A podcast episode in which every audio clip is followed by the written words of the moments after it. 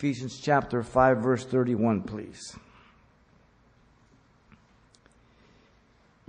Ephesians chapter 5, verse 31, the message entitled, The Two Shall Be One Flesh. The following ad occurred in a London newspaper. Men wanted for hazardous journey, small wages, bitter cold, long months of complete darkness, constant danger, safe return, doubtful, honor and recognition in case of success. The ad was signed by Sir Ernest Shackleton, Antarctic explorer. Thousands responded instantly to the call. They were ready to sacrifice all for the elation of adventure and uncertain honor. Should we do any less for our marriages?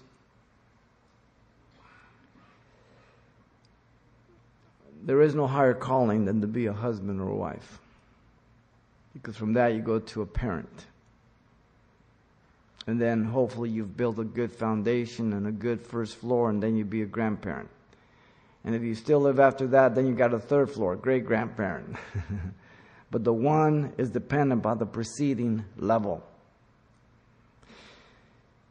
Paul has commanded the man to be one with his wife from three points of reference, as we saw last time, from verse 31 to 33. The plan of God for man and the institution of marriage in verse 31, the parallel teaching of oneness in marriage in verse 32, and the principle of mutual submission in marriage in verse 33. Now we want to come back and we want to focus on a very practical issue the boundaries that are often ignored too often by married couples here in verse 31. I want you to think of three concentric circles. The outer circle is one of your, your friends. So you have the bullseye, then you have the next one, uh, the great, great, the outside one is your friends, then you have the family in the center. Then you have the bullseye, you and your wife. They're all concentric. They don't overlap. They don't cross over. Um, and there's a distance between all of them equally. This will help to solidify protection, privacy, and also closeness by choosing who those individuals are. Our text reveals that both husband and wife take up the closest union that will ever exist between two people. So, all other relationships are secondary and subordinate to the marriage relationship. Is that clear? Too many Christians do not understand that, and they mess up their marriages. Both individuals leave father and mother. Both individuals are joined to each other both individuals become one flesh. Not a temporary trial union, but a lifelong commitment until death. That's what the Bible teaches about marriage. Let me read here verse 31. For this reason, a man shall leave his father and mother and be joined to his wife, and they two shall become one flesh. All right? Let's think of those three concentric circles the circle of friends, outside, circle of relatives, inside. Husband and wife, the circle, the bullseye. And that's the way we're going to approach them. Let's begin with the circle of friends. This is the outer circle. It's concentric again. When a man or a woman agree to marry, they have to recognize past and present friendships and acquaintances are last in their priority list in view of the family. All other relationships are subordinate to one's husband and one's wife, particularly past boyfriends, past girlfriends, fiance, fiancees, whatever. You've forsaken all. You don't keep their phone numbers. You don't say they're your friends. It's gone. This is not to be a control freak, but the exercise of good common sense. Often marriages are hurt and even broken up because the place is given to a friend that is higher in priority than the mate. At first, it doesn't bother you, but then it gets to you. They continue to live as singles while being married, thinking they are not accountable to their mate. That's a big mistake. Now, you know that the world lives like that. They get married and they live like they're not married. That's not marriage. They come and go as they please and cannot understand why their mate is having a difficult time with it. They spend more time with their friends rather than their mate. I never understood that. Why I got married? Why are you getting married? Boys' night out, girls' night out, what's that? It's cultural. Doesn't mean you can't go out with your friends when you want, or him. But what's this boys' night out and girls' night out? You're married. the man typically has certain failures. His friends um, may always be over to watch football, basketball, whatever. If you're a sport freak, you know that's what happens. And the wife's always being the um, kind of maid for them. He sets uh, the example of disrespect sometimes for his wife by how he speaks to her in front because, you know, you become more casual. The more people come over, right? Let your guard down. Allowing his friends sometimes to poke fun at her or say anything and causing her to feel humiliated, sometimes dishonored, even in love. It happens. Now, I'm not talking about not being able to have a good time and joking around, but I hope you know those lines, right? We all understand them. We all know when we cross over them. And uh, as soon as we do, we need to say, you know what, I'm terribly sorry. Shouldn't have done that. That's it.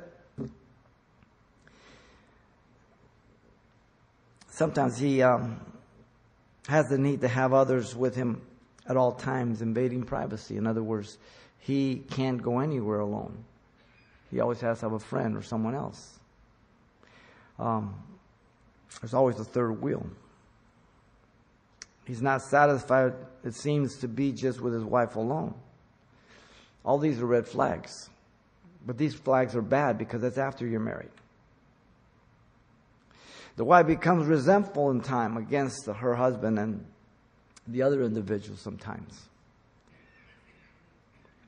Or he will do anything for his friends but not his wife. Others come first. He's good neighbor Sam.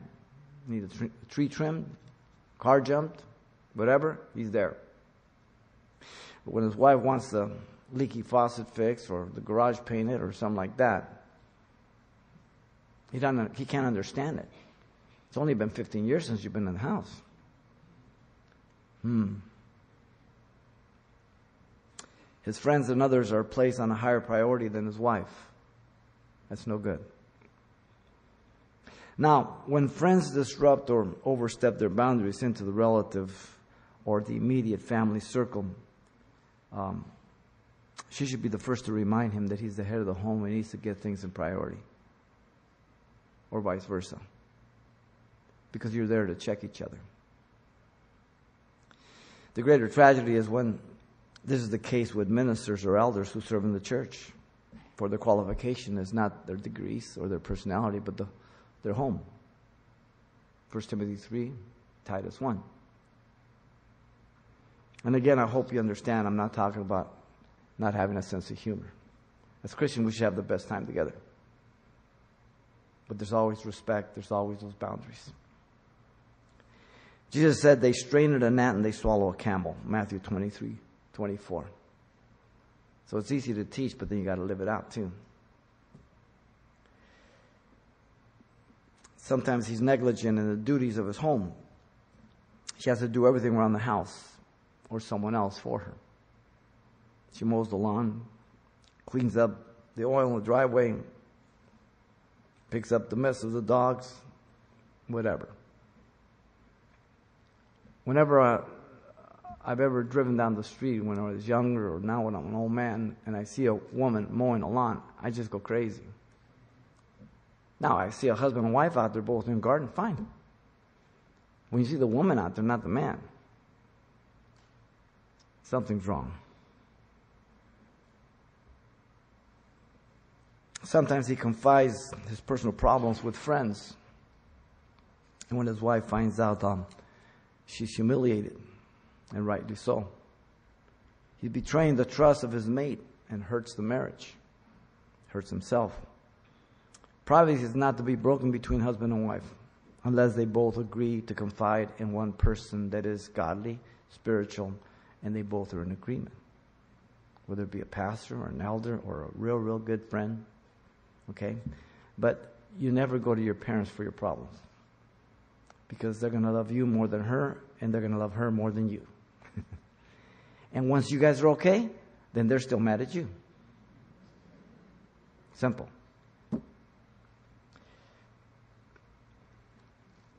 Sometimes the man controls all the finances and business, so the wife is ignorant completely about the bills or anything else. Now, it doesn't mean that a man can't do it, but he needs to communicate what's going on so she understands or at least make preparations. But sometimes the wife knows nothing about the bills, the taxes, the insurance, or what's going to happen if you die or whatever it is. And, you know, those are real things. His wife's absolutely clueless and then if, when he does die, then it's all a crisis, difficult. The woman also has some typical failures. And again, some of these are just some. You can keep the list going.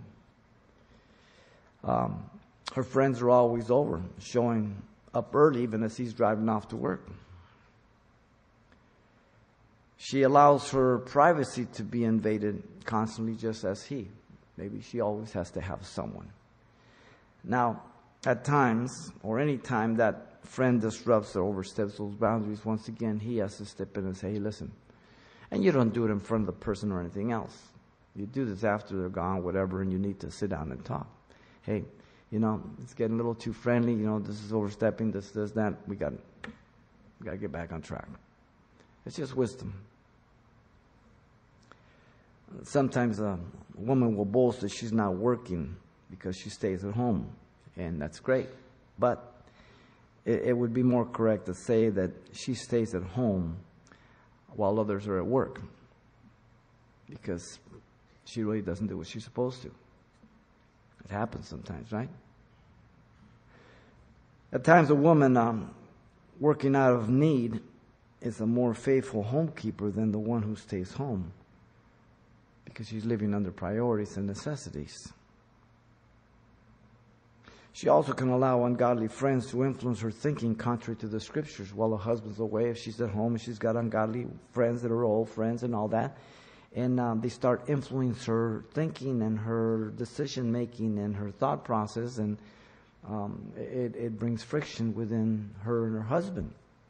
Evil company corrupts good morals, 1 Corinthians 15 33 says. She may become lax also in her responsibilities of the home or the children, which is not good. I mean, there is no job that takes more time than anything else than being a mom. It is just horrific. It never stops. There's just so much. Now, no one needs to live in a museum, but no one should live in a zoo either. So, there's that balance, right? And um, sometimes um, you have so much on your plate, ladies, that you know the best thing is to um, um, make sure you you lose your mind. It's better to have a, a, dirty house one day than to lose your mind. Okay, but if it's every day, then there's a problem, right? So again, common sense, balance. You know, children need to be cared for and supervise.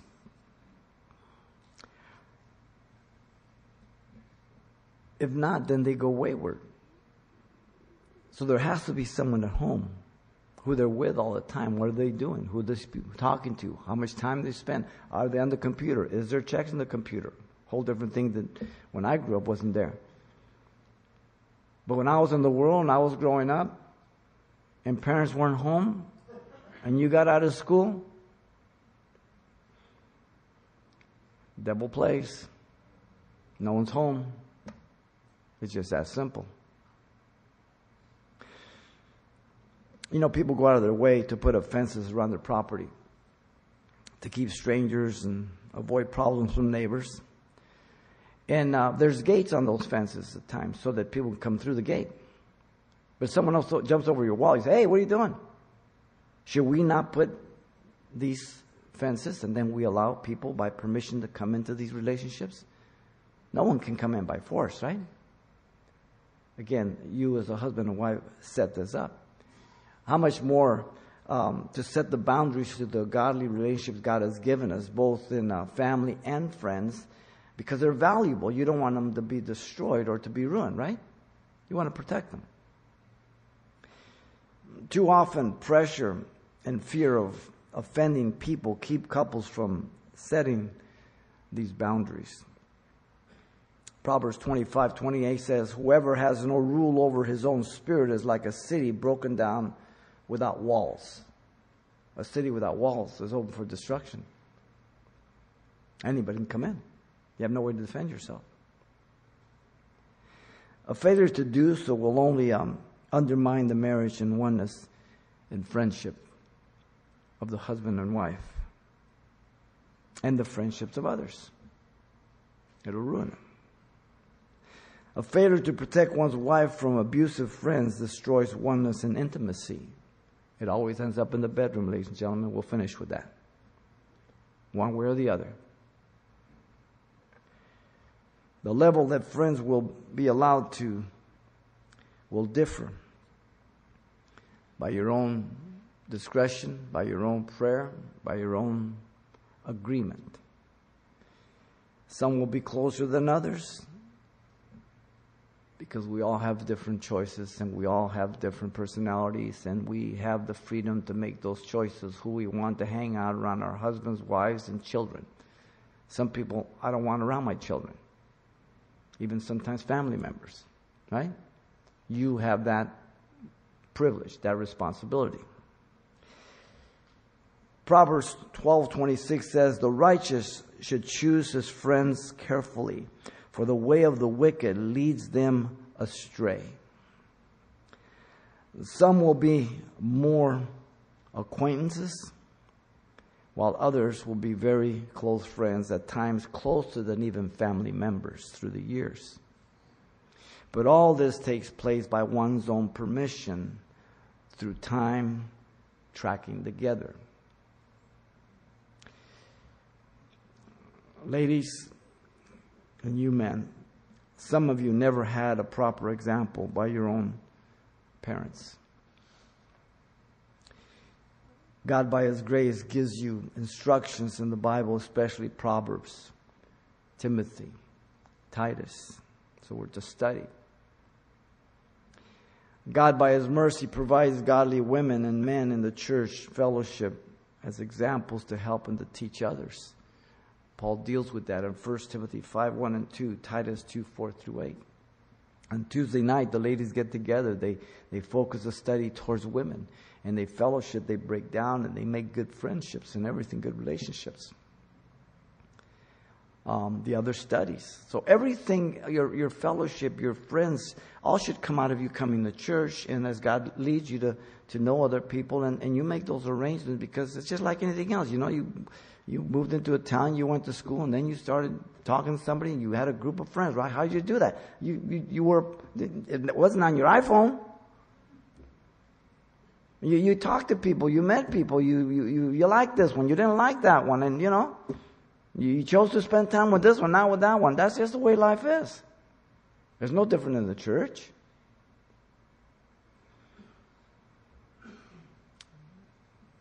Friends are important, but once you are married, you guard and protect your married relationship. There are times when both of you will need time to do some things apart, and there's nothing wrong with that, but it is the rule by so many, and it should not be. You should be together most of the time, doing things together. Sometimes you have to do things separate, whatever, but usually you're together. When I don't see a wife with her husband all the time, or vice versa, that's no good. Particularly coming to the church. But even no, after that. The absence will cause you to um, appreciate each other when you do have to be apart and realize how we can easily take each other for granted. You need to be um, creative in the things that you do with each other, or you fall into boredom and stagnant life. But um, don't try to copy anybody. Today we got a lot of things about marriage, and they give you all these things to do, and you know, and you try to imitate. Don't be yourself. Love God, and you'll be able to love your spouse. The rest will come easy. Oh, we have all these books that people write and everything else about. Read the scriptures. Grow in Christ. It'll come. Song of Solomon 2:10 says, "My beloved spoke, and he said to me, Rise up, my love, my fair one, and come away." We all know that when we first started. we can understand that. The circle of friends is a boundary that must be set for a healthy oneness in marriage. The second circle is the circle of relatives. That's the second concentric circle, working inwards. This circle is the middle concentric circle. And um, it includes in laws, alias outlaws. That includes me. I fall in that category. In law. This is very, uh, a very difficult boundary to establish if you have become a Christian and your parents are not Christians. It's real touchy. But you have to ask God for wisdom and courage and tactfulness. The brothers and sisters on both sides, no matter of the family, none of them have the right or business to step into your home. Not her father or mother, not your father or mother, not their brothers and sisters, or yours. Nobody steps into your marriage without permission. No one. At times, relatives make themselves part of the home, and that's no good. The proverb speaks about a person always spending too much time in a home. You know? No good. There was a mother who wanted a key to her son's home, but the wife was not in agreement, and they went back and forth. She fell in beta, and rightly so. But the son, because he was always a mama's boy, you know, and uh, gave in to his mom, she had a key and all that, and caused big, big problems. Woman was real domineering as a mom. That that that that hurt that marriage. Things had to get squared away. Men, you have to be the heads of your home. You do know how they marry, how they marry, how they bury uh, mother-in-laws in Mexico, right? Head first, in case they try to dig their way out. Now, there's a lot of mother-in-law and father-in-law jokes, but there's a reason for that, isn't it? Now, as Christians, we shouldn't have that problem because we set those boundaries. You can avoid all those problems. Now, they may not like it, but it's okay. That's their problem. That's not your problem. You do it tactfully, you do it lovingly, you do it biblically, you do it as one, you'll be fine. You'll be fine. Families are um, different and they have different upbringing, as you know. Cultures are different sometimes can clash with the Christian principles in Scripture. Um, Mexican families, Italian, Filipinos, even black families, sometimes are a little closer and they're controlled. Many of those are controlled by mothers. You know, it's like that movie that, you know, uh, the, um, what was it, the, um, I forget that, or the Greek something. I think it was a Greek that. He says, you know, the, the, he's the head. He says, yeah, but the neck moves. I'm the neck that moves the head. Okay, and that's the way it works in the world. Okay, not in Christ. Okay, not in Christ. So you have to be careful. Family politics attempt to rule by majority, to apply pressure, to force marriages to conform to what the parents want. Never. That's absolutely wrong. Husbands, you do not let your parents pressure you to do whatever or, or to side with them against your wife or vice versa. Remember, man leaves his father and mother behind and joins himself to his wife. They are glued together and they become one flesh. The concentric circles, there's a space between them. They're not touching. If you come into my circle, I invite you. You don't invite yourself. No one gets between the two of you. No one is placed on a higher level, not even your own children. Wow. Your children must know that you love your husband and that you love your wife before them. It's a different love. You don't love your children the way you love your wife or husband, but you let them know that your wife and your husband are the top priority. And that's the only way then your love can be meaningful and effective for your children. Simple. So no one sets up the policies and boundaries but the two of you according to the scriptures. Now the problems by the man's family, let me give you some. Many men never leave mommies and daddies, um, allowing them to run their lives as I've said. Um, gentlemen, if you partake with your parents when you go visit, then on the drive home, you're going to end up in a fight or it's going to be real, real quiet. Do because you have betrayed your wife with your parents. You've taken your mom's side or your father's side.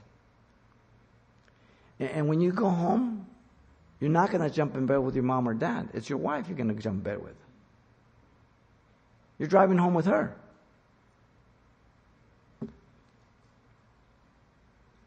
They will find her faults and they'll use them against her. If your parents talk against your wife, gentlemen, you be the first to confront them lovingly, but immediately. Mom, don't ever talk about my wife. You have a problem, you talk with her directly, right to her face, okay? Don't talk about my wife right now real lovingly. Because you let it happen one time, mommy will just go around the track.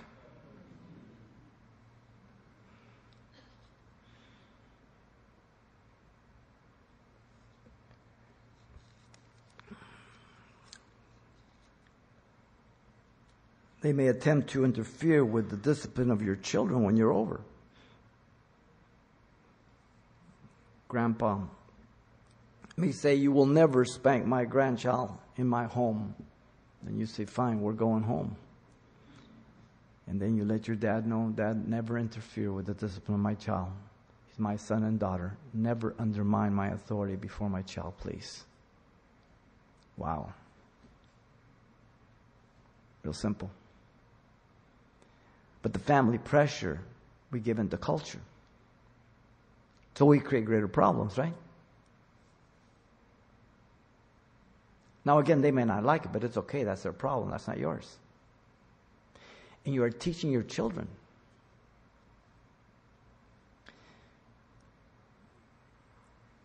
Parents sometimes or always want to lend the help, sometimes financially more than you should. If you can do without help from your parents financially, do it. Especially if you're depending on them monthly to give you a check. What's up with that? You shouldn't have got married. I'm amazed about the arrangements people make on how they're going what's going to happen when they get married. They even, even in Christians. Well, we're going to live with my parents. You what? Then you shouldn't get married. If you can't marry that woman and provide for her needs, not her greeds, but her needs, a roof over her head, basic clothes and food, and transportation, you don't need to get married. You shouldn't get married. It's real simple. You don't get married planning to live with your parents.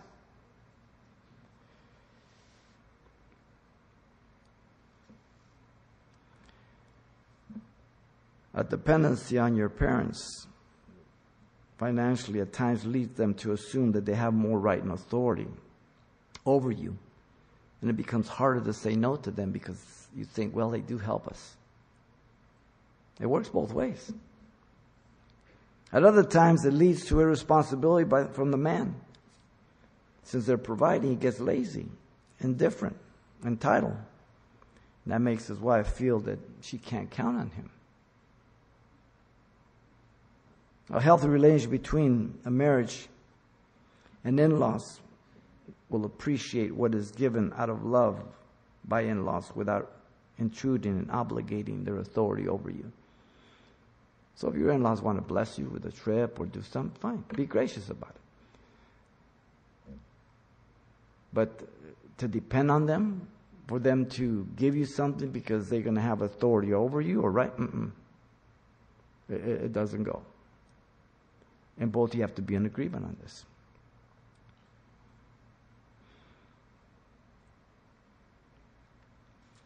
No young lady is good enough for their little boy.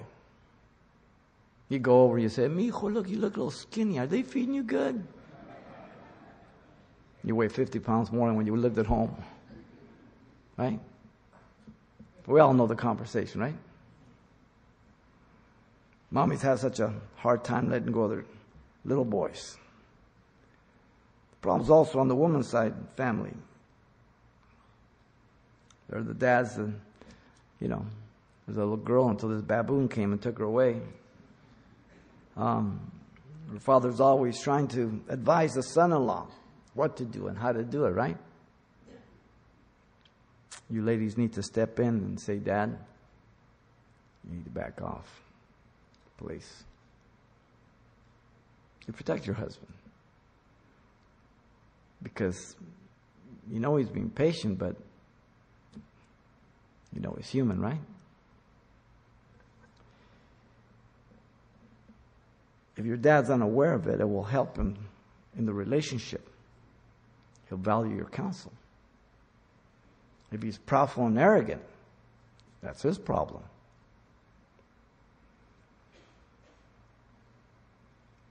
And he'll know that you're loyal to your husband, your new authority, your new head, your new home.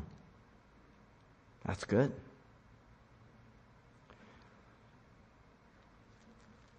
The girl's father still feels he has authority over her daughter sometime, attempting to usurp the authority of the husband. He might tell her, um, you know, we're all going to come over for Thanksgiving, you know, your brothers and sisters, and we're going to have all kinds of people. So let me know. Um, we're going to start at 12. Why don't you tell John to be here about 11 o'clock? Then you need to say, you know, Dad, I don't know if we're going to make it. I, I'm pretty sure we will, but I got to check with John. What? Yeah, I got to check with John. He's my head. All the time. Lovingly, but very clear. You're communicating you're responsible accountability to your husband, who is your head, ladies. He might use his daughter's love to manipulate her. This is probably one of the worst abuses of parental love, whether it be on the husband or the wife or the mom or the dad, whatever it may be where parents um, use their love to make you feel guilty so you can do whatever they want so that way they're happy and you're all messed up. You don't obey your parents when they're unscriptural. You don't do that. You run your marriage according to the scriptures.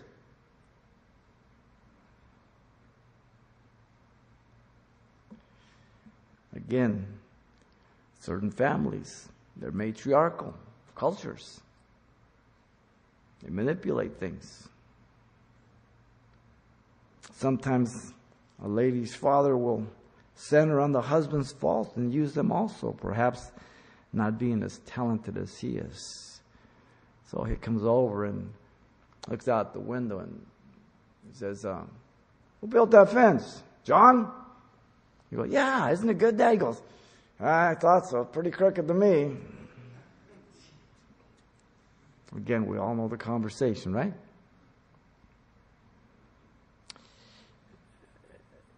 You have to step in, ladies. In other words, you get the message, you defend one another, right?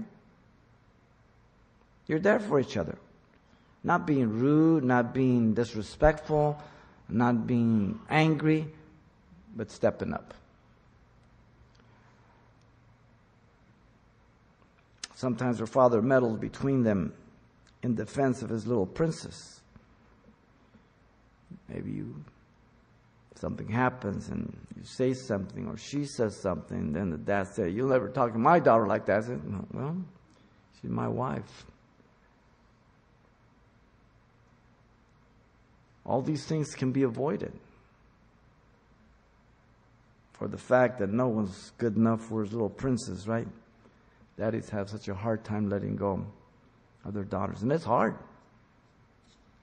Letting go of your son's a lot easier than a daughter. Because you know men can defend themselves a little better, right?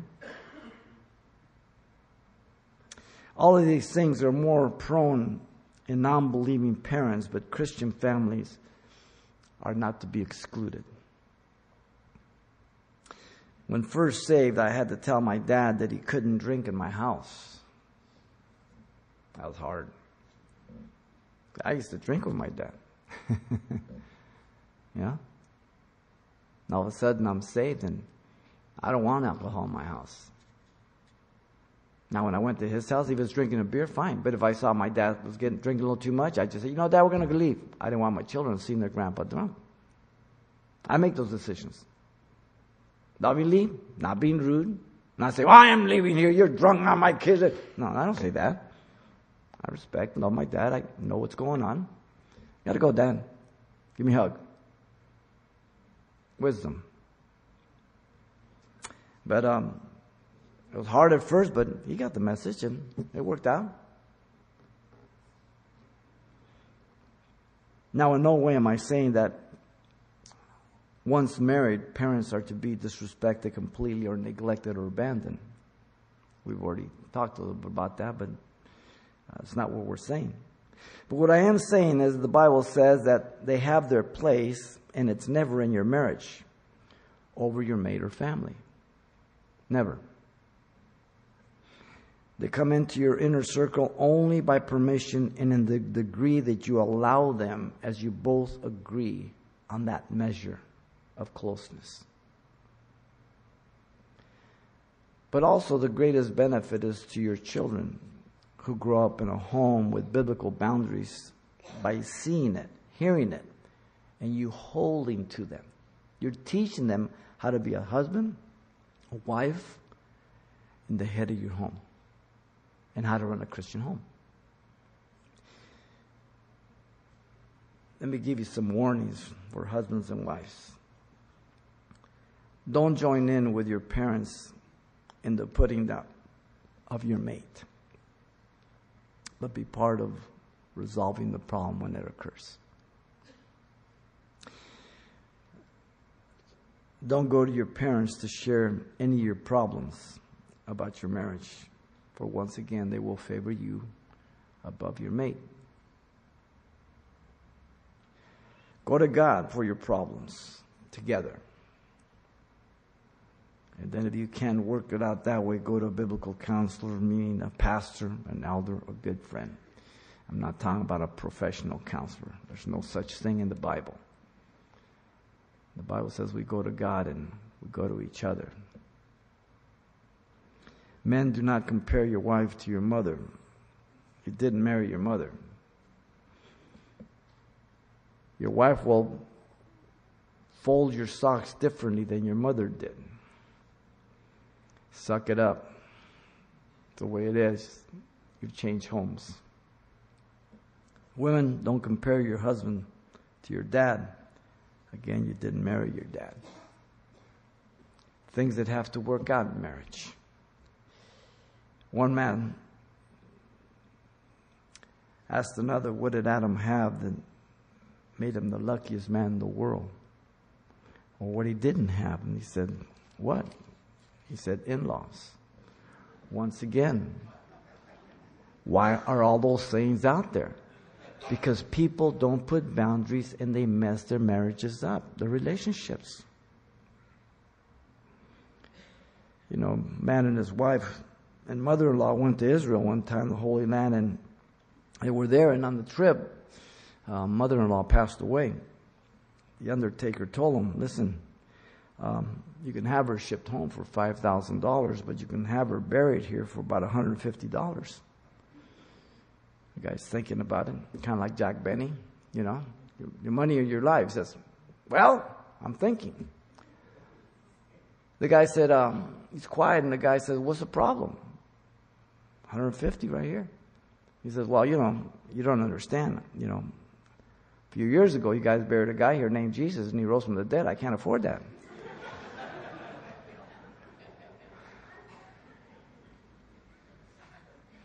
How many divorces have taken place because of in laws meddling into their children's divorces?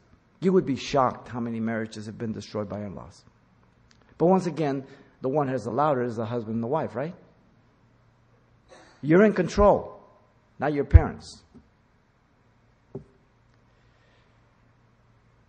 I wonder how many young ladies and young men have allowed their parents to be an authority and influence, being placed on a higher loyal level than their mates.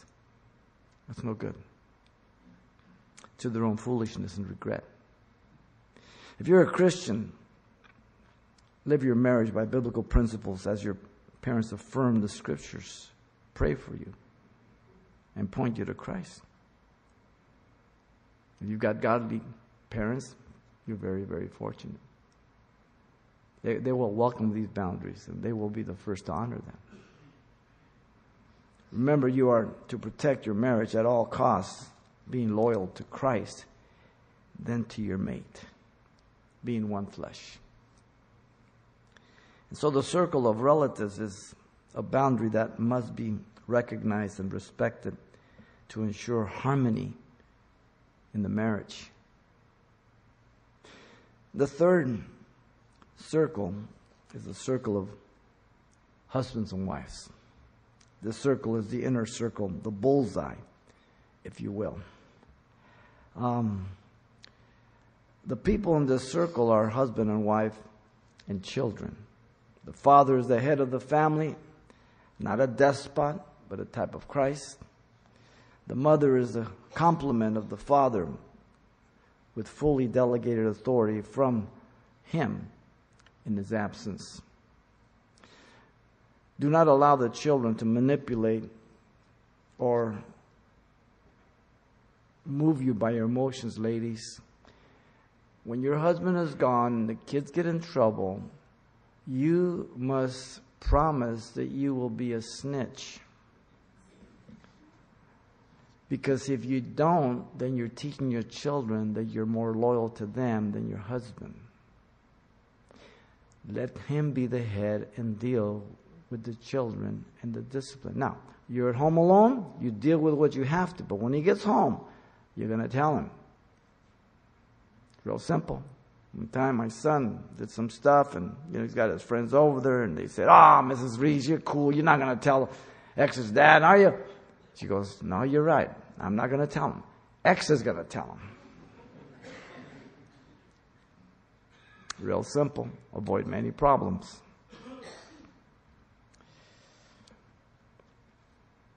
The mother is the complement of the father fully delegated authority in his absence. The children are under the authority of both parents. The sooner they understand that disobedience has consequences, the sooner your house will run smoother and the more behaved your children will be. Promise. An unhappy child makes for an unhappy home. The inner circle is protected at all times, and no one gets into this circle without the permission of the head you, your wife, and your children. Both husband and wife pray and decide who's allowed in, who is not. but should be looking for the people who will enhance their spirituality, their family matters, and all of that. Important decisions.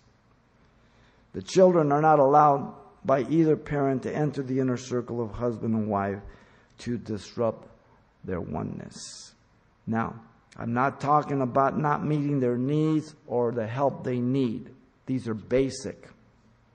I'm talking about parents allowing the children to pit them against each other or to always uh, be allowed to just interrupt disrespectfully or when you are talking about something, you do not. You correct your child. Because if not, when you take them out in public, they're going to be little savages. It's real simple.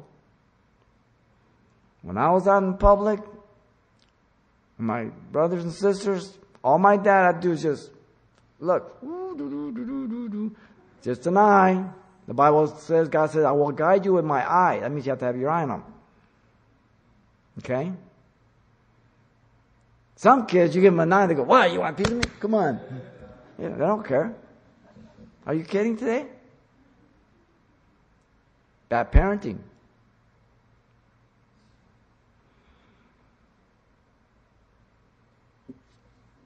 To take their sides by accusing or disrespecting the other parent is awfully, awfully bad.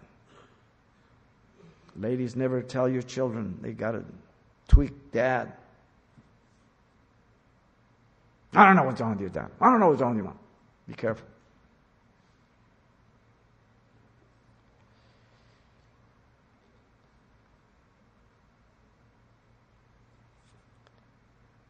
If children know they can divide you, both you're dead. And you will regret it. And it'll become bitterness between you.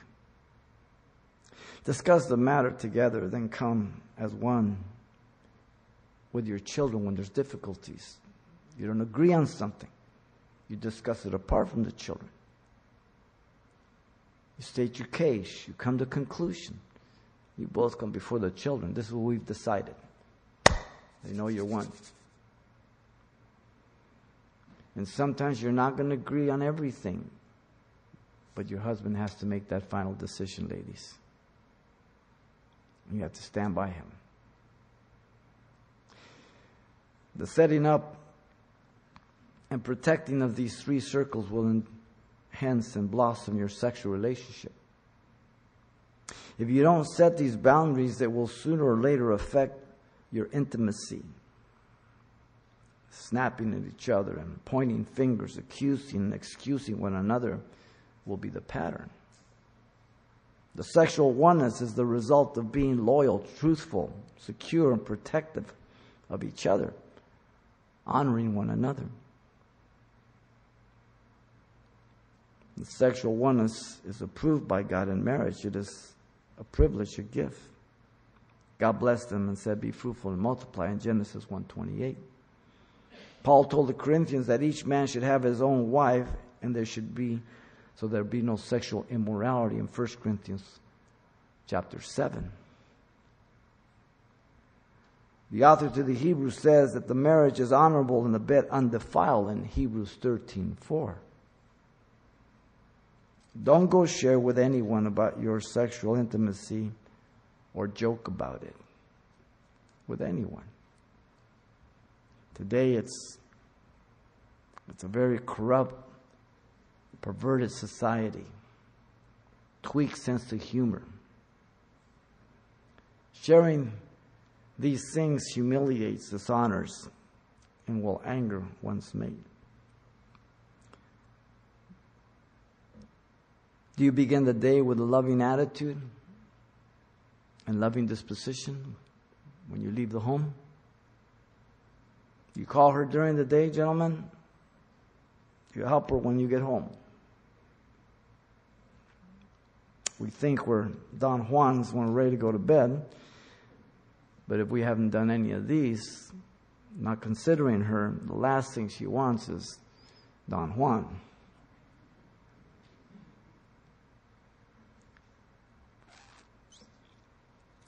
we have to put on the mind of Christ.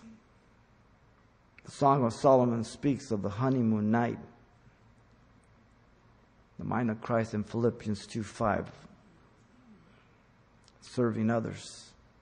The Israelites would not allow anybody to read the Song of Solomon until 30 years old. It's the sex manual, the honeymoon night.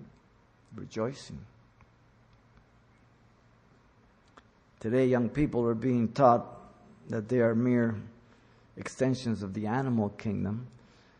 So you have people that are young people that are more corrupt than anything else today before they even enter their 20s, even their 18th birthday, having nothing to look forward to.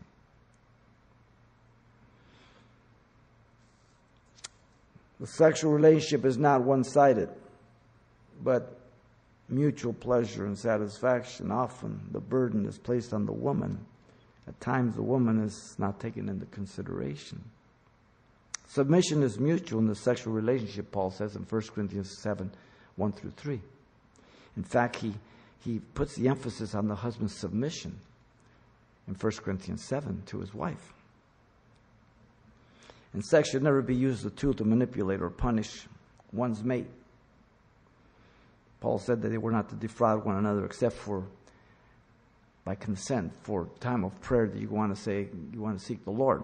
You don't have to worry about God not honoring your prayer. You say, you know, hon, I want to seek the Lord for two, three days and, you know, just pray and in this matter, fine. So this way, you know, if she wanted to have relationships with you, you, you don't, you don't, oh, and then they get all mad. No, you need to not communicate. Just make sure you don't try to set a world record. It's going to be a month or two or a year. No way. It says by consent. okay? Common sense, lest you be tempted by the devil. Whenever you deny each other for long periods of time, it is not healthy. And um, it's the devil's workshop.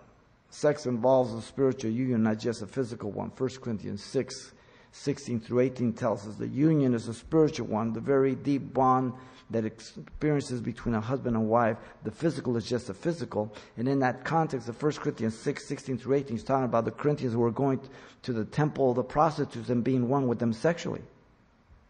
Okay? The physical is the vehicle, but there's a spiritual union that goes on far beyond. You're making the members of Christ one with that hearted, he said. Let me give you some reminders, ladies. Remember, you are moved by what you feel. Your husband is moved by what he sees. Do you keep yourself up physically, ladies, or have you stopped trying? Now, no one is forever young, so we need to adjust to gravity and age. Reality. Yet, no one has the right to not try or do their part, right? Do you go to bed with flannels, ladies? Do you um, put on sweat and say, Here I come? Do you communicate with your husband your feelings? Your husband needs to know what's going on with you, how you feel.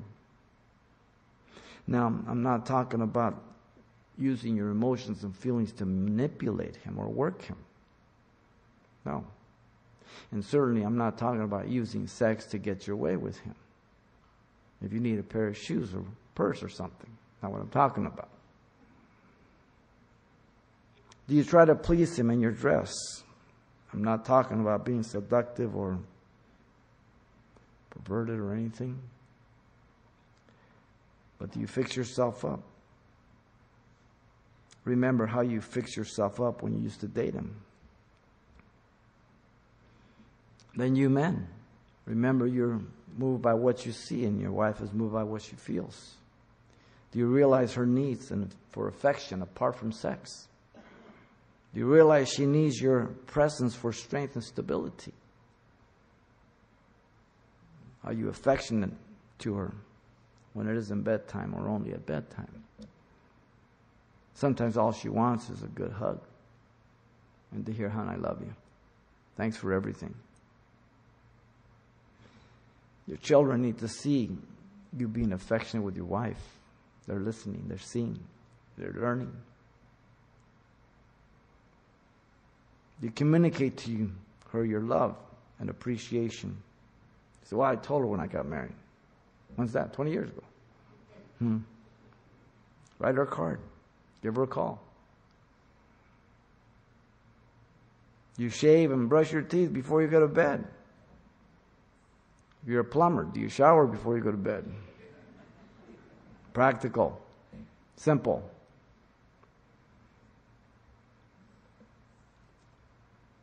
Don't be insensitive to each other. If you are, you will be headed for trouble. By the way, you're teaching your kids again what it is to be a husband and a wife and a friend. Don't let the romance go out. Listen to Song of Solomon 4 1 through 7. It says, Behold, you are fair, my love. Behold, you are fair. You have dove eyes behind your veil. Your hair is like a flock of goats. Now, this is romantic language, okay, of those days. Going down the mountains, Gilead, nice and clean and healthy. Your teeth are like flocks of shorn sheep. In other words, you're not missing any, which uh, have come up from the washing. Every one of them bears twins, and none is barren among them. Your lips are like a strand of scarlet, and your mouth is lovely. Your temples behind your veil are like a piece of pomegranate. Your neck is like the Tower of David, strong, firm, no wrinkles. Built for an armory on which hang a thousand bucklers, all shields of mighty men. Your two breasts are like two fawns, twins of gazelles, which feed among the lilies until the day breaks and the sh- shadows flee away. I will go to my way to the mountains of myrrh and to the hill of frankincense. You are all fair, my love, and there is no spot in you.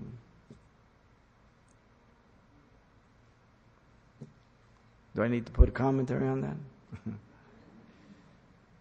God approves of sex and marriage. Listen. Drink waters from your own cisterns and running waters from your own well.